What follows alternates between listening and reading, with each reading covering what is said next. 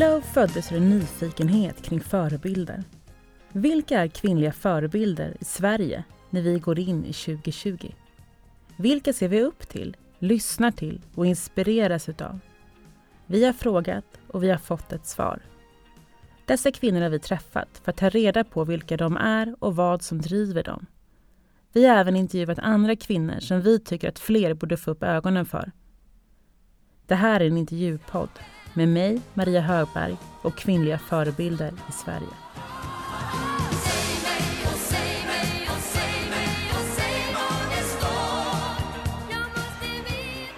Vinden blåser och solen kämpar sig sakta fram genom de tjocka molnen på himlen. På stadion har det börjat samlats friidrottare inför den största utmaningen någonsin.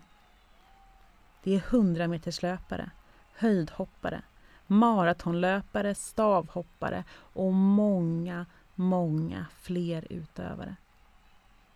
En av dessa är Lina Hagman som under hela sitt liv tränat friidrott och nu är hon mer redo än någonsin tidigare inför den absolut viktigaste utmaningen i hela hennes liv. Lina Hagman är partner på IT och managementbolaget NetLife Lina är också utbildad maskiningenjör, grundare av Netlights Oslo-kontor och listad som årets supertalang och framtidens kvinnliga ledare.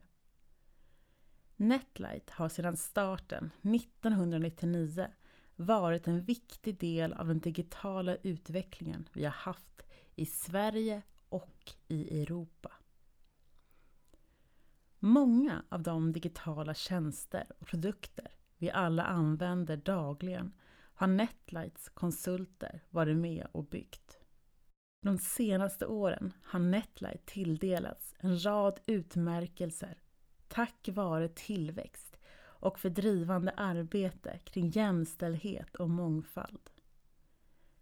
2018 utsågs de till Sveriges bästa arbetsplats. För mig är de en stark förebild när det gäller ledarskap och jämställdhetsarbete. Och därför var det självklart att bjuda in dem till denna podd som handlar om förebilder och jämställdhet. Nu kör vi!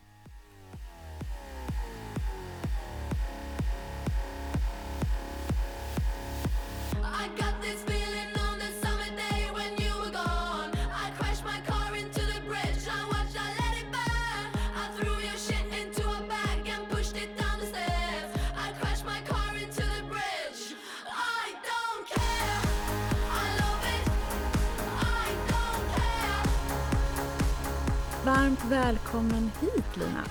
Tack så mycket. Och du är här för att eh, när vi gör den här podden så bjuder vi även in andra som är förebilder. Och en förebild för mig är ju Netlight. Eftersom jag tycker att ni ligger i framkant och tänker så eh, bra kring många olika delar när det gäller att bygga bolag och värderingar. Gud vad härligt att höra. Jag är jättenyfiken på att höra mer om liksom hur ni har byggt Netlight och hur ni jobbar med jämställdhetsfrågor och allting sånt. Men innan vi går in på det så skulle jag jättegärna vilja veta lite mer vem du är och att lyssnarna också får ta del av, av dig. Då. Mm, så att om absolut. du beskriver bara kort, vem, vem är du? Vem jag är? Ja, det är ju en väldigt stor fråga någonstans. Jag är en kvinna, vän, mamma, feminist, storasyster och ingenjör. Men jag är ju också liksom en så här svennebanan, trebarnsmorsa med en stor studsmatta på tomten. En ganska rör hjärna som vill rädda världen och samtidigt liksom lyckas behålla läppstiftet schysst en hel dag. Eh, också har jag liksom ett ständigt projekt att försöka få till en vallmoäng på min eh, tomt. Mm. Det är skitsvårt. Men hur kom du fram till att du ville ha en vallmoäng? Ja, Dels så har jag en tomt där det inte är så mycket odlat. Mm. Eh, men, och, men det, alltså jag tycker det är det vackraste som finns. Eh, just en sån här eh, vild sommaräng. Det är, alltså det är nästan liksom den här du vet den här perfekta sommarlovskänslan som man hade när man var, var barn och, och gick på sommarlov och det kändes som man hade en evighet av eh, sommarlycka framför sig. Eh, som jag är fullt medveten om att inte alla barn har lyckan att känna så. Men för mig var det faktiskt så. Och den här sommarängen är på något sätt, jag tror att det är det närmsta jag, ja, men jag älskar tanken på en sommaräng. Och särskilt med vallmo. Mm. För det verkar vara det svåraste att odla. Mm. Och då var det lika bra att ge sig på det på en gång, det svåraste. Ja men de är så fina och så, och så håller de, de, de håller bara en dag liksom. Man kan inte ta in dem. Så de måste vara där ute. Ja. Okej. Men du är ju uppvuxen i, eh, i Skara. Hade ni mycket vallmofält där? Nej, nej det var inga vallmofält i Skara riktigt. Det var mycket maskrosfält. Eh, det hade jag utanför, utanför vår tomt. Eh, men växa upp i Skara var ju jättefint. Skara är ju en... Det är nog många som har kanske besökt Skara Sommarland, men, men Skara är ju en väldigt vacker gammal stad med gamla anor och en vacker domkyrka mitt i stan. Det var där sommarloven eh, påbörjades när jag var liten. Eh, och som sagt Sommarland. Eh, och där var vi ju, alltså det finns ju ingen det finns ju ingen sjö i närheten av Skara. Så att när jag var, när jag var liten, alltså mellanstadiet, högstadiet, då, då köpte vi årskort på Sommarland och sen så var vi där varje dag och hängde liksom med, med gänget. Så att då åkte vattenskidor och badade i badlandet, hoppade på studsmattorna. Så att alla schyssta trick jag kan på studsmattan hemma i eh, trädgården nu, det lärde jag mig på, på Sommarland. Och vad är ditt, liksom, vad är ditt bästa trick på studsmattan? Åh, ja, det finns ju några som jag inte riktigt sätter än, men jag, jag håller på att träna upp mig igen nu då. Ehm, men det som jag tror ändå ger bäst effekt är nog eh, en, en så kallad spindeln. Så då hoppar man ner på mage. Man får hoppa ganska högt och så ner på mage. Och sen så drar man ihop sig till en liten boll. Och sen så snurrar man liksom 360 grader och sen eh, ner på mage igen. Så kan man göra det flera gånger efter varandra. Eh, fast så kommer bara ett varv en gång. Så att säga. Men alltså man hoppar ner på mage Mm, och när man studsar upp då går man ihop till en liten boll mm. som, som går 360 grader. Ja, alltså inte en volt utan så man snurrar runt. Ja. Man, gör, man vrider sig ett varv och sen Ja. så ner på mage igen. Och, och det är nästan, jag har ju, alltså jag har ju tre barn och den äldsta är eh, åtta. Och hon, hon kan ju tycka att jag, att jag är lite cringe. Ja. Så ibland säger hon. Eh, men men eh, jag kan när jag hoppas, när jag gör mina trick på studsmattan tycker hon fortfarande att jag är lite tuff ibland. Så att om ni har liksom en sån diskussion när hon tycker liksom att du är lite så här, ja men töntig och lite sådär. Mm. Då säger du bara kom, vi går ner på tomten. Och så gör du spindeln.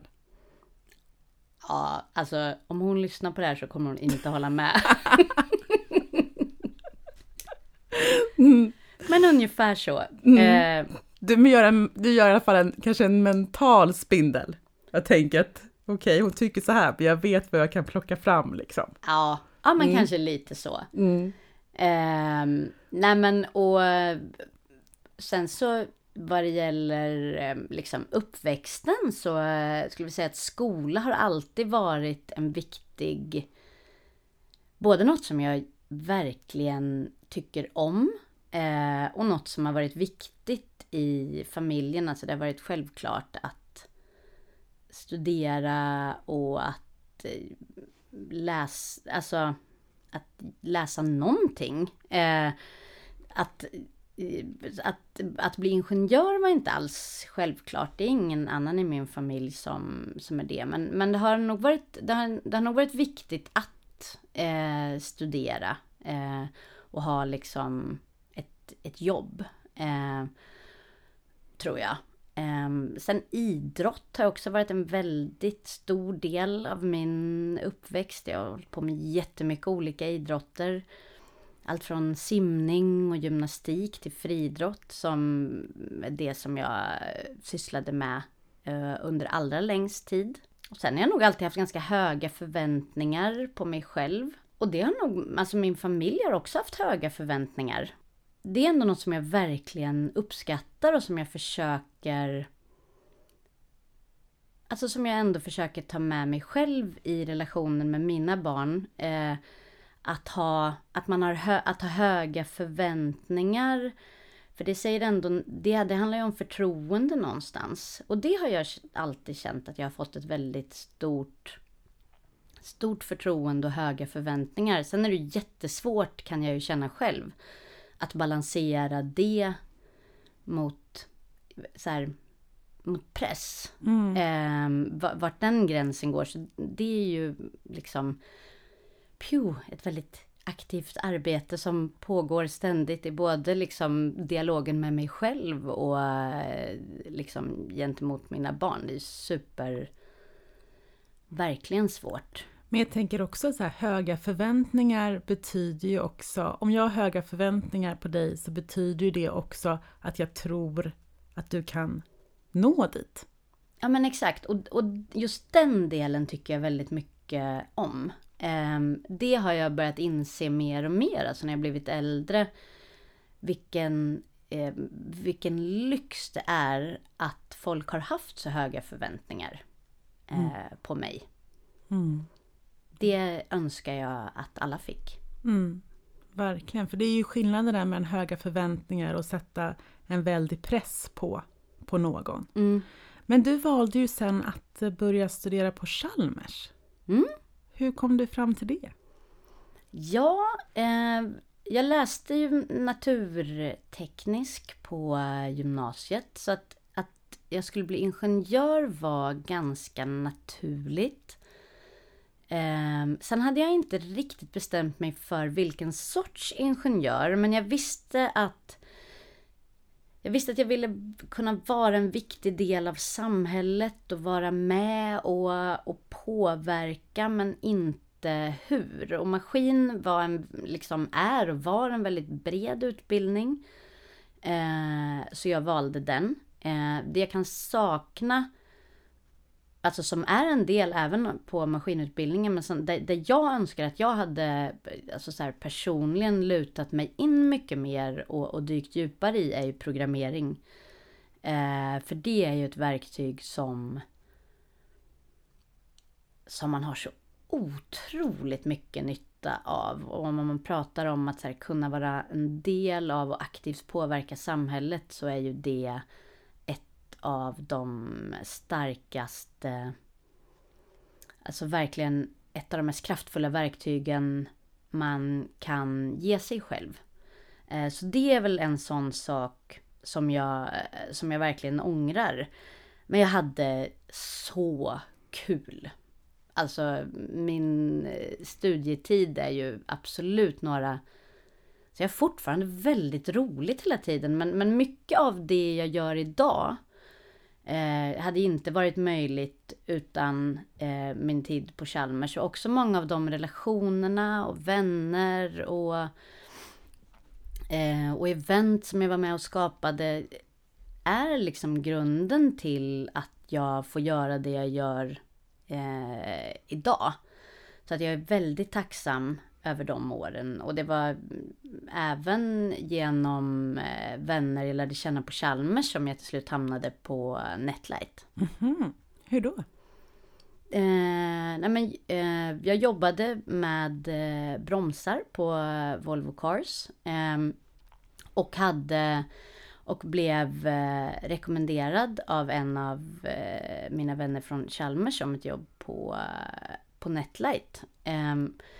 Och det var jag ju helt ointresserad av.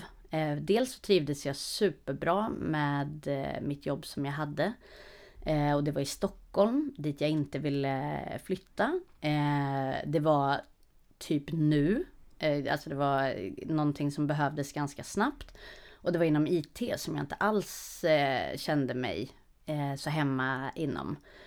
Men så hade jag ändå en resa till Stockholm eh, planerad och, eh, och då passade vi ändå på att boka in liksom. Det var från början lite av en blandning mellan en fika eh, och en intervju med, med Jennifer. Som, som sen anställde mig, anställde mig till, till Netlight. Och jag tror att det var mycket så att, att det var henne jag blev fångad av och liksom känslan i det samtalet och, och möjligheterna som jag kände fanns. Jag hade liksom verkligen letat efter ett företag som jag kunde brinna för och springa med tror jag. Och, och, och Jennifer lyckades också verkligen vara det. Hon är ju har varit en av mina största förebilder under lång tid. Mm. Vad härligt att hitta liksom en förebild på det sättet också. Eh, men vilka förebilder har du haft i livet? Eh, alltså, jag känner att jag har varit väldigt... Så jag har haft sån himla tur som har varit omgiven av så många förebilder. Från att jag var barn med, med mamma och pappa och mor och farföräldrar. Haft fantastiska tränare. Haft så mycket bra lärare och fina vänner som har liksom fungerat som förebilder i olika delar av, eh, av livet. Eh, och, och, och det som jag kan känna så här som har förändrats över tid är väl egentligen, när jag var yngre så tänkte jag alltid att en förebild behöver vara någon som är någon som är äldre. Eh, och där har jag ju ändrat mig väldigt mycket nu. Eh, för de all, många av mina förebilder idag är ju är betydligt yngre än jag. Det är allt, liksom, många kollegor på, på jobbet Eh, ganska ofta så sitter jag i... Eh, jag, har, jag håller i ganska många av våra mm, anställningsintervjuer på Netlight. Eh, och det är inte alls ovanligt att jag sitter i en sån intervju och jag bara blir så fångad och imponerad av personen jag träffar. Att jag... Ja men just så här, att man hittar en förebild bara där och då i det mötet eh, också.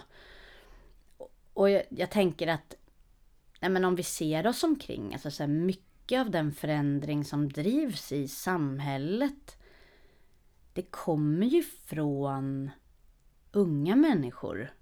Eh, och så att jag försöker faktiskt, alltså jag tycker att jag får så mycket kraft av att vända mig i den riktningen och bara få en chans att liksom åka med på den, eh, på den kraften. Så att eh, det är nog det som har förändrat sig mest över, över tid.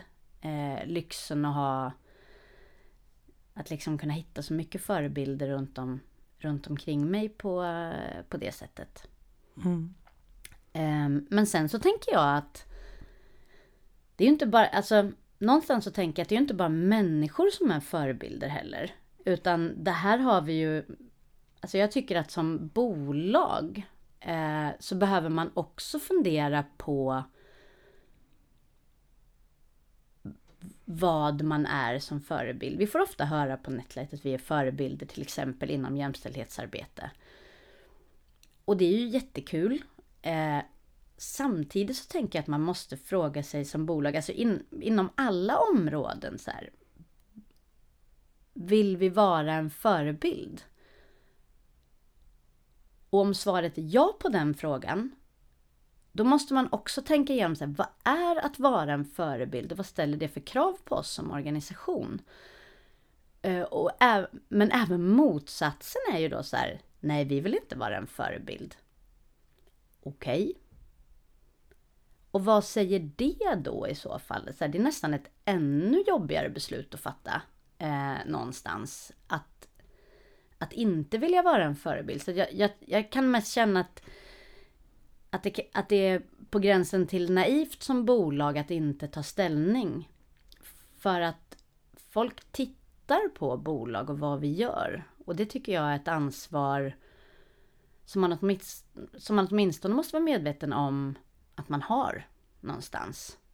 Och jag tycker att ni går i bräschen när det gäller så otroligt många frågor. Eh, och hur liksom ni skapar sammanhållning. Eh, ni är ju också ett bolag som inte har några chefer. Fast mm. eh, ni är, hur många tusen anställda är ni nu? 1400. 1400, ja. Så att ni gör ju liksom, ni har ju er eget liksom sätt att leda på också. Mm, absolut. Som, är liksom, som jag tycker är väldigt eh, fascinerande att som åskådare vid sidan av liksom få, få ta del utav. Om man ska säga så väldigt enkelt det här med det chefslösa. Det är mm. ju, jag tycker att det också är eh, Man kan också se på det så här, är det rimligt att en person, det vill säga då så här, chefen, alltid har det bästa svaret för alla frågor. Mm. Och alltid är den som kan fatta det bästa beslutet. Det är ju egentligen supernaturligt att tänka att så här, nej, självklart inte. Det är ju olika personer som borde ta ledarskapet i olika frågor. Eh, alltså precis som vi gör till vardags. Eh, och sen så handlar det om att ge en väldigt, ett väldigt högt förtroende till varje individ. Vi, eh, vi rekryterar ju folk som tar, som vi vet kan och vill ta en stor, ta ett stort ansvar. Mm. Eh, och, och sen så handlar det ju väldigt mycket om att skapa förutsättningar för att kunna göra det. Mm. Mm. Och hur skapar man de förutsättningarna? Ja, framförallt handlar det ju mycket om förtroende. Ja. Eh, men och sen att, att hjälpa, alltså det man vill göra är ju att ge individen förutsättningar att kunna fatta bra beslut.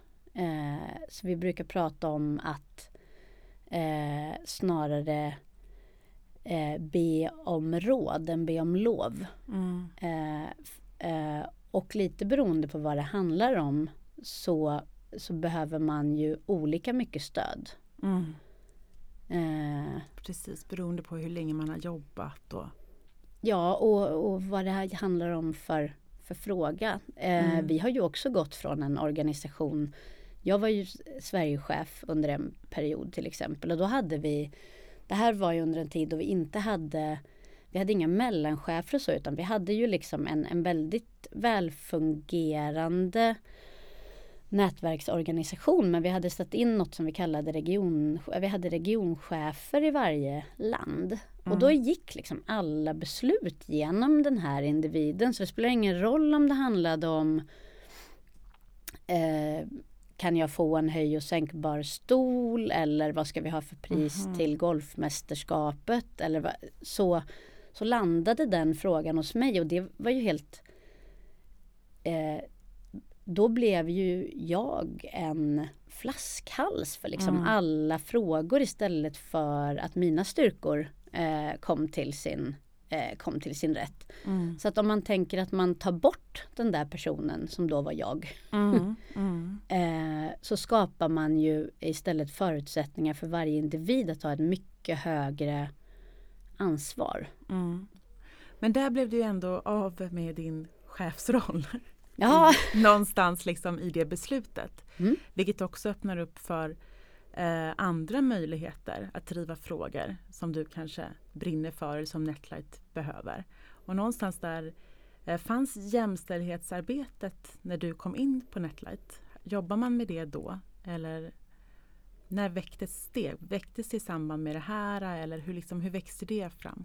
Vi har, vi har nog alltid tyckt att vi är ett kvalitativt väldigt jämställt bolag. Vi har ju en helt transparent lönestruktur och karriärmässigt eh, och så vidare. Så att vi har alltid vi har liksom alltid sagt att så här, men vi har så hög eh, eh, kvalitet i vårt jämställdhetsarbete så att om vi bara upprätthåller det så kommer eh, kvinnorna att komma till Netlight. Var mm. till exempel en, en sån sanning som vi väldigt länge lutade oss mot och var lite frustrerade över alla som ville att man skulle mäta hur många, liksom hur fördelningen mellan kvinnor och män såg ut eh, och så. Sen så kom vi till en punkt 2012 då vi började se att trots eh, att vi fokuserade på det här kvalitativa jämställdhetsarbetet eh, som vi pratade så himla mycket om. Så, så, var det en, så blev vi ju färre och färre kvinnor mm eh, och lägre procent och det var fler kvinnor som slutade. Mm. Så någonstans där så behövde vi bara ställa oss och titta på så här. Men vad gör vi fel? Mm. Eh, och, och, och och liksom verkligen undersöka det. Och då eh, insåg vi, inklusive jag, mm.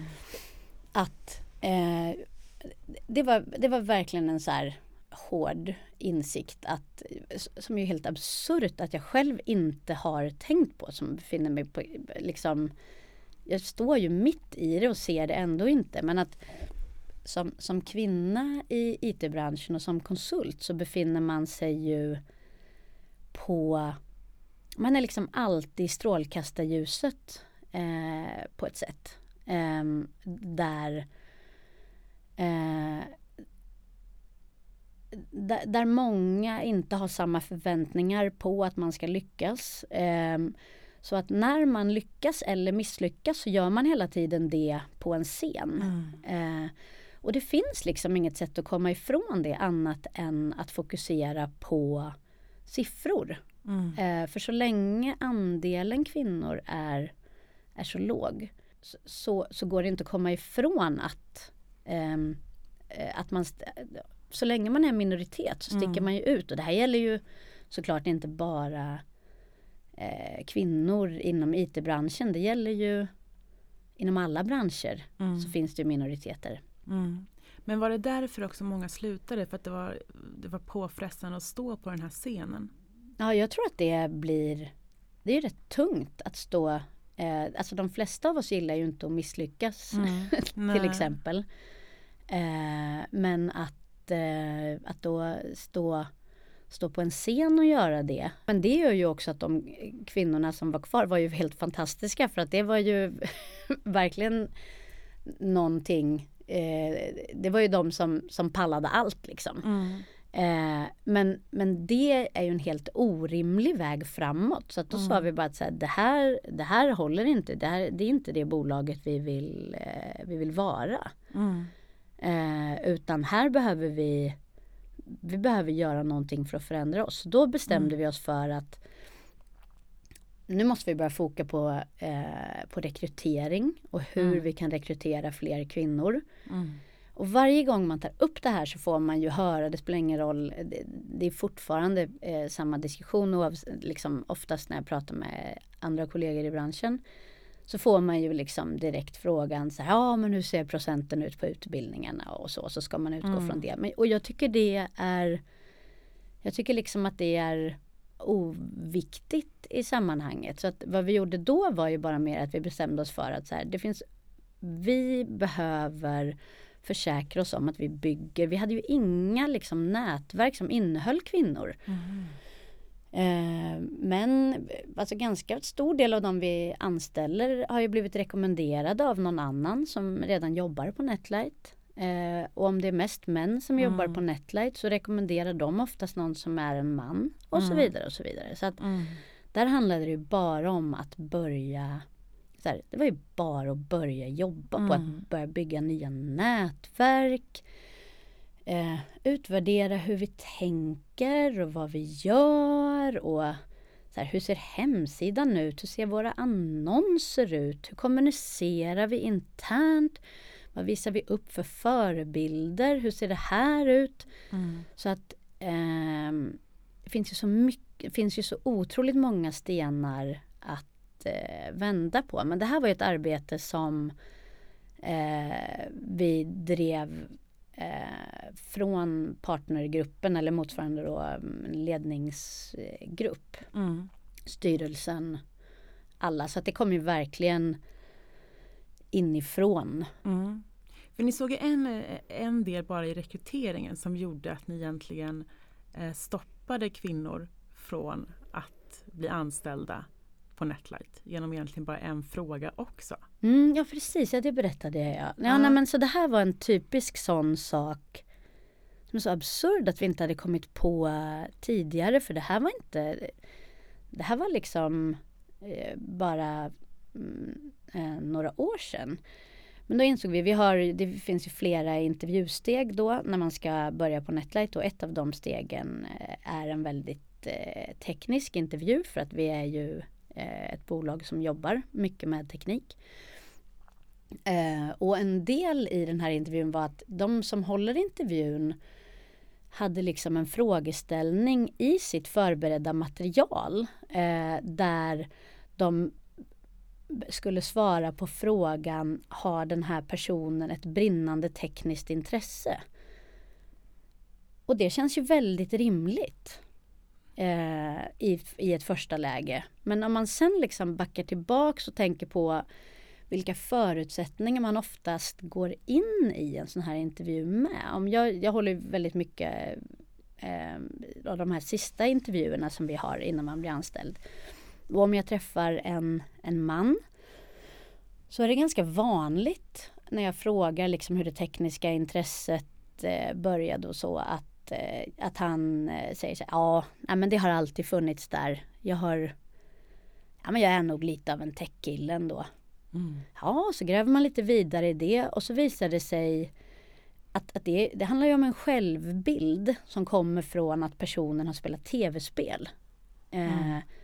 För det första finns det ju väldigt mycket kvinnor som också spelar tv-spel men det finns också kvinnor som har jobbat med hur mycket olika digitala plattformar som helst. Men det är väldigt sällan någon av dem eh, kopplar det till eh, att det har gjort dem till en techkvinna. Mm. Eh, så att bara den där man kan ha olika drivkrafter och man, det, det, det, det kändes som fel att lägga på att ställa en fråga som egentligen var mer kopplad till självbild Mm. än, eh, än förmåga och kompetens. Mm. Så att där handlade det ju om, om man ska, nu ska prata om kvotering, Mm. så att innan när vi har liksom tittat på och ställt den frågan så har vi ju nästan gjort det motsatta. Mm. Eh, vi har kvoterat in personer med självbilden av att ha ett brinnande teknikintresse som egentligen inte alls har något med eh, kompetensen att göra. Mm. Eh, sen så har är ju det naturligtvis testat också. Men, Mm. Mm. men det finns så mycket sådana där små nycklar Mm. som plötsligt poppar upp Mm. om man har en hel organisation som tänker i de här banorna. Jag har ju vetat om det där hur länge som helst. Jag har inte tänkt tanken. Det är ju absurt liksom. Mm. Det är väldigt, dels så tror jag med jämställdhetsarbete så här, vikten av att det inte är ett litet sidoprojekt Mm. som drivs av det måste vara en del av kärnan Mm. För att jag tror att det här, det här ständiga förbättringsarbetet, för när man har- väl skapat en nivå av jämställdhet, då, dök, då dyker helt andra frågeställningar eh, upp. Och det här handlar ju både om Alltså det handlar ju framför, precis lika mycket om jämlikhet inom andra områden. Mm. Så att när man liksom har När man har slagit bort ett tak Då kommer det ett annat. Eh, men man ser inte det förrän man är klar med den första delen av jobbet. Så, att, så att ha det där ständiga pågående arbetet där vi hjälper varandra hela tiden. Det tror jag är superviktigt.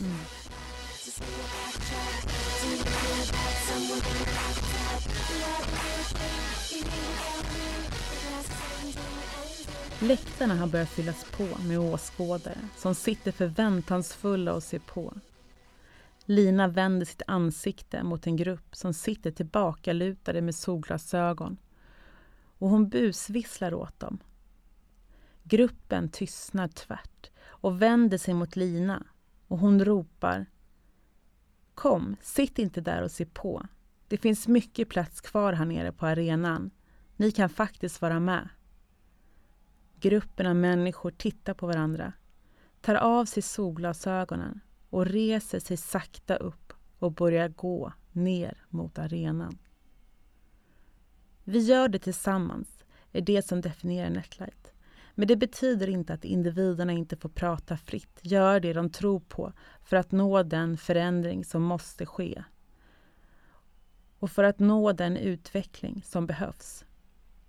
Lina valde att börja sin karriär inom IT-branschen, inom en av framtidens branscher som också är en mansdominerad bransch.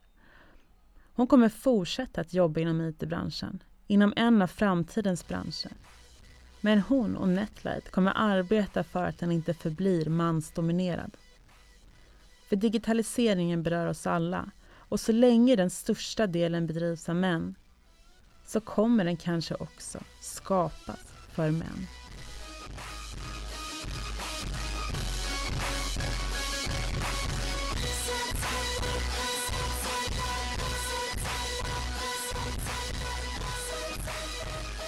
Jag hoppas att jag kan titta tillbaks på det jag gör nu om fem år och tänka så här, oj, oj, oj, oj. Mm. Därför att annars har jag ju inte utvecklats alls eh, tills dess. Och jag hoppas att eh, jag kan se precis samma sak på, på Netlight. Att självklart är, finns det en massa saker som vi kommer att vilja ändra på framöver också som vi kanske inte ens ser än. Mm. Eh, men man måste, precis som du säger, man måste se det som en, som en resa. Mm. Men sen är det ju så lätt att det här är eh, liksom att det här låter problematiserat, alltså att man det är så lätt hänt att, att det låter eh, tråkigt eller liksom, för det här är ju också ett väldigt roligt arbete mm. att göra för att resultatet blir ju så bra. Mm. Alltså vi som arbetsplats nu har ju blivit så otroligt mycket bättre genom mm. det här mm. eh, arbetet. Det är mycket bättre plats att, att vara på. Så att det mm. handlar ju också om att bygga en plats där jag själv eh, liksom trivs och, mm. eh, och, och, vill gå till jobbet varje dag. Eh, och sen så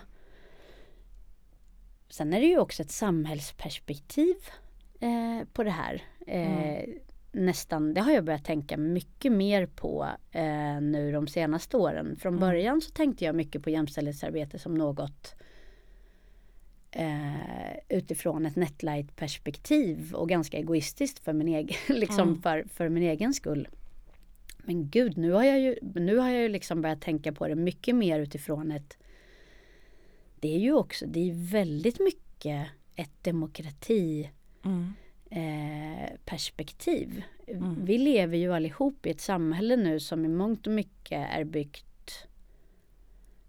av män, mm. för män. Mm. Eh, och det kan ju låta surigt att säga. Eh, mm. men så är det ju. Alltså man, eh, som vi alla har, har läst, liksom krockdockor flickor eh, är män så att, att åka bil är inte lika säkert för, för kvinnor.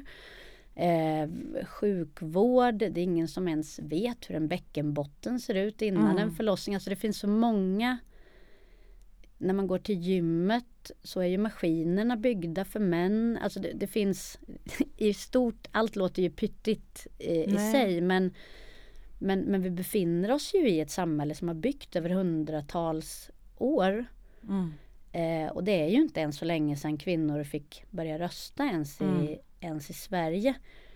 Men det som pågår nu är ju liksom en digital revolution på många sätt. Och där har ju vi kvinnor en möjlighet att liksom vara med och bygga samhället. Om inte från början så åtminstone liksom det, det går så snabbt. Mm. Eh, och att vi inte skulle vara med där, så här, mm. det tänker jag bara inte gå med på. Mm. Eh, det här liksom det är det roligaste som finns. Mm. Att vara en del av liksom allt det här som händer nu och bland alla de här fantastiska kvinnorna på, ja, men på Glows eh, lista. Mm. Mm. Så väldigt många av dem har ju liksom byggt sin plattform eller skapat eh, De har ju blivit förebilder och ledare genom olika digitala verktyg. Mm. Eh, så det skapar ju också liksom, det finns så mycket det finns ju så mycket möjligheter Mm. liksom nu och, och framåt som jag bara känner att så här, här, här ska vi vara med. Mm. Och då kommer vi tillbaka till den här rekryteringsfrågan igen. Mm. När man frågar liksom, eh, vad de tycker, liksom, om de brinner för teknik. Mm. Så det är ju egentligen allt du beskriver nu som kvinnor som kommer in i tekniken också ska brinna för och män också. Men just vara med på. Ja, och bygga det här sam... Ja. Alltså så här, vi bygger ju en värld. Mm. Eh, och, och jag tror att vi allihop har Alltså vi, vi läser ju om eh, eh, ehm, liksom teknik som hot och möjlighet är väl en sån Mm. typisk vanlig eh, eh, överskrift i en tidning. Mm. Eh, men det är ju vi som bestämmer det. Mm. Eh, men om man säger att man inte vill vara med, ja då kan man ju bara sätta sig och hoppas på det bästa. Mm. Eh, men jag känner, alltså för mig är det liksom inte ett alternativ Mm. utan här måste vi ju vara med och ta ansvar för vad vi bygger. I stort sett alla problem vi står för i, idag. Alltså alla mina vänner, alla mina kollegor, alla, alla Alltså alla som jag bryr mig om eh, säger ju ibland så här, oh, vad kan man göra? Alltså så här, man känner att man vill göra någonting själv. Mm. Och har man liksom kunskap om att här, utveckla något digitalt till exempel. Då har man liksom bara i det lilla gett sig man, liksom, man kan börja bygga på sitt verktygsbälte så otroligt snabbt och man kan skapa så mycket med så små medel. Mm. För det är verkligen, när du, när, när du pratar om det på det sättet då blir man ju verkligen så här inspirerad av att faktiskt få ge sig in och göra det här. Eftersom vi har ett samhälle idag som är digitaliseras hela tiden men utifrån mäns premisser. Eh, och nu helt plötsligt så kan man ju vända det här. Att det liksom fler kvinnor kommer in och läser på de här utbildningarna. Vi rekryterar in fler kvinnor som kan vara med och påverka och faktiskt göra en, en riktig förändring. Och man får vara med på förändringen också. Och det är ju också väldigt härligt. Ja, eh, och, och det här är ju liksom inte, vi har ju redan idag så finns det ju, är det ju fler kvinnor som läser på de natur, eh, liksom på naturtekniska eller naturutbildningar. Så att Mm. alltså plugga vad som helst men, men det spelar inte mig så stor Mm. roll. Men, men så här, att vilja vara en del av att påverka samhället. Mm. Det finns inget annat sätt man kan göra Nej. det så effektivt. Mm. Och vad ser du liksom på utvecklingen framöver? Hur ser du på den? Både när det gäller liksom digitaliseringen men också utvecklingen i stort. Eh, kan du... Jämställdhetsmässigt, om man liksom ser där vi befinner oss idag Mm. och så blickar vi liksom 20 år framåt. Vad är, liksom, vad är det du vill se där om 20 år? Vad är liksom det långsiktiga målet som, som vi ska jobba mot och sträva mot? Åh. Eh, ja men så här, om jag får tänka stort. Du får. Eh, eh, om jag får tänka stort och vara lite feministisk det, dessutom, det får jag också va. Mm. Eh, då gillar jag liksom, åh, då kan jag nästan, eh, det blir väldigt bildligt här då, eh, om jag börjar, men, men om du tänker, eh, har du sett Wonder Woman-filmen? Mm, ja, ka- karaktären. Ja, Ja, men precis. Och, men, men förutom karaktären då med lite kläder och allt sånt. Men, men så här, det bor, det är liksom en massa kvinnor på en ö som bara är Ja. hjältar. Ja. Eh, men och, och någonstans så liksom är det den bilden jag ser framför mig när, så här, när kvinnor tar plats inom den digitala utvecklingen av vårt samhälle. Att så här, vi kan skapa så mycket kraft i den förändringen. Och det är så nära. Mm. Alltså så här, vi kan göra det, det. Det är så mycket förändringar i samhället som liksom känns så stora och oåtkomliga så att man nästan liksom inte pallar tänka på vägen dit. Men det här tycker jag är bara härligt att tänka på. Mm. För det här är saker som, eh, som vi kan göra imorgon. Mm. Alltså så här, eller i eftermiddag. Mm. Eh, så att för mig är det, man kan liksom påbörja den förändringen direkt nu. Mm. Eh, och, och jag, allt an, liksom, att kvinnor inte skulle vara en del av den digitala eh, liksom revolutionen eller hur man nu, den har ju redan kommit en bra bit mm. på vägen. Men, men, men det är liksom inte det är liksom inte ett alternativ det är där vi befinner oss idag utan det, det kommer vi att vara och det handlar bara om att ta ta ratten och styra tror jag. Mm. Eh, för, för att vara en del av eh, samhället där det händer och att, och att eh, vara en del av att utveckla det. Det eh, tror jag är en självklar plats för de allra flesta. Mm. Och det spelar liksom ingen roll vilka utmaningar det handlar om. Eh, oavsett om det handlar om att bygga ett eh, framgångsrikt företag eller eh, hur vi kan eh, hur vi kan vara delaktiga i att lösa klimatfrågan.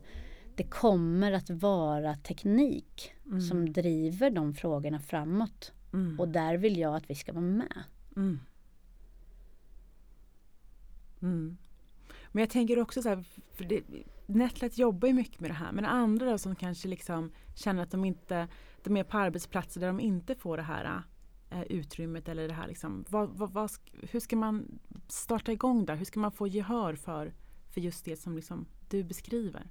Eh, för att eh, för, för jämställdhetsarbete ja, men alltså, på... Men för att liksom, för all, någonstans, det börjar alltid någonstans med något litet liksom. Man kanske vill skapa mer jämställdhet internt, precis som ni gjorde. Vi vill också gå igenom hela den här resan för att sen liksom för just kunna vara med och bidra till det här stora. Där, det liksom, där vi är lika självklara i digitaliseringens utveckling som männen är idag.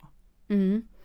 Eh, jag skulle fortfarande jag tänker fortfarande att det finns lite två perspektiv. Det ena är ju mm. individen mm.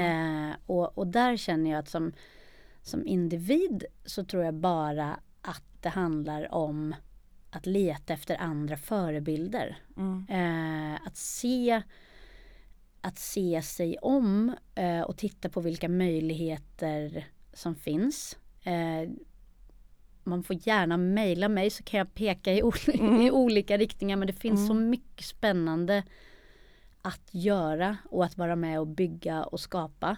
Mm. Eh, eh, som företag tänker jag utifrån ett, där handlar det om att räkna. Mm. Eh, det är liksom inte konstigare än så. Det, det är lite så här hårt och tråkigt jobb. Eh, men det handlar om att räkna och utbilda.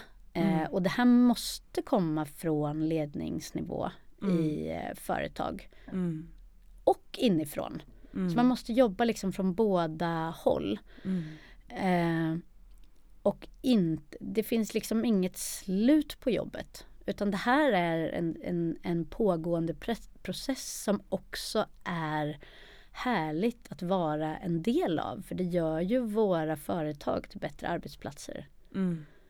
Siffror ger också siffror mm. så att säga. Alltså om man börjar öka eh, andelen kvinnor eller män. Det här beror ju helt på vilken bransch man befinner sig i. Mm. Och vilket jobb man, man har. Mm. Eh, eh, eller eh, folk som är födda i ett annat land eller talar ett annat språk. Alltså så här, den, vi, vi kommer allihop att bli bättre företag Mm. om vi vågar eh, inkludera fler. Men Mm. och att räkna.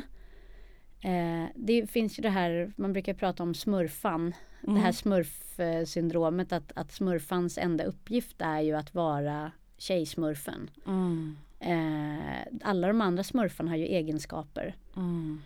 Eh, och precis så, så ser det ju liksom ut på våra arbetsplatser också att om, om, om vi vill att kvinnor ska synas med sin kompetens så måste det finnas så många att vi har plats för, för alla. Det är ju Mm. många, som, det är många som säger det att vi måste ha fler medelmåttiga kvinnliga chefer eh, och, och ledare och förebilder också. Och det tror Mm. jag är jätteviktigt och det är något som kommer av Mm. att räkna. Mm, verkligen. Och tiden rullar ju på för fullt här nu. Ja, Tror vi, liksom, men det, det som jag tycker liksom är också jätteviktigt att ta med sig här det är ju verkligen det att man behöver inte göra de här stordåden på en gång. Eh, utan man kan börja liksom med små bitar och bygga en, en resa. För det är också det som du skriver, det är det som är roligt. Att se att vi var här, sen Mm. kom vi hit. Nu tycker vi att vi är bra, men om 20 år kommer vi tycka att vi inte ens hade kommit halvvägs när vi befinner oss här idag. verkligen. Och Men- att våga fråga sig så här, vad, vart, vart vill jag och vart vill vi? Ja, och också när man tänker så här, va, när man tycker att man har gjort, liksom, när man tycker att man är bra. Varför tycker vi att det här är bra? Och tycker vi att det här, eh, här, är vi klara nu? Mm, Är man någonsin det? mm, mm. Så det finns ju liksom enormt mycket frågor liksom framöver men jag tycker att ni är en, en otrolig inspiration i det här. Och jag vet ju också att du har drivit de här frågorna väldigt mycket eh, på Netlight i det här. Eh, och har liksom varit en, en stark drivkraft i att mycket har hänt. Eh, men det är också det som jag tycker är häftigt med förebilder. Att det är många som går i bräschen för att liksom eh, få andra att kunna följa. Men det är också så att det kommer ju vara andra som går före sen. Att utifrån det man har gjort så kommer ju andra ta vid och springa ännu snabbare. Liksom. Ja, och det är ju det som är det fina. Att om man eh, får till det i organisationen, att man har många som springer. Mm. Här, ja, jag har eh, jobbat jättemycket både på Netlight och i branschen eh, med jämställdhet. Men gud, alltså jag får så mycket förebilder liksom nästan varje dag med folk omkring mig som kommer med så mycket nya perspektiv och tankar och berättar om saker de har gjort och vad de har tänkt och hur de har förändrat sig själva och sin omgivning och ut hos våra kunder. Det finns det är ju nästan det mest fantastiska av allt. Liksom all Mm. inspiration som jag har fått genom det här arbetet Mm. också. Men tack så jättemycket för att du kom hit. Det är så inspirerande att få höra både om dig och allt som ni gör på Netlight. Tack så mycket. Så kul att vara här.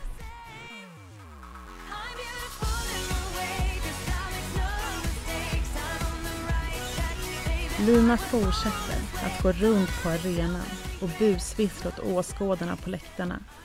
Och grupp efter grupp av människor vinkar hon ner och säger Kom, sitt inte där och se på. Det finns mycket plats kvar här nere på arenan. Ni kan faktiskt vara med. För denna arena är fylld av människor med sina egna förmågor, kunskaper och erfarenheter. Till denna utmaning behövs alla som vill, kan och orkar. Detta är en tävling som alla går vinnande ur.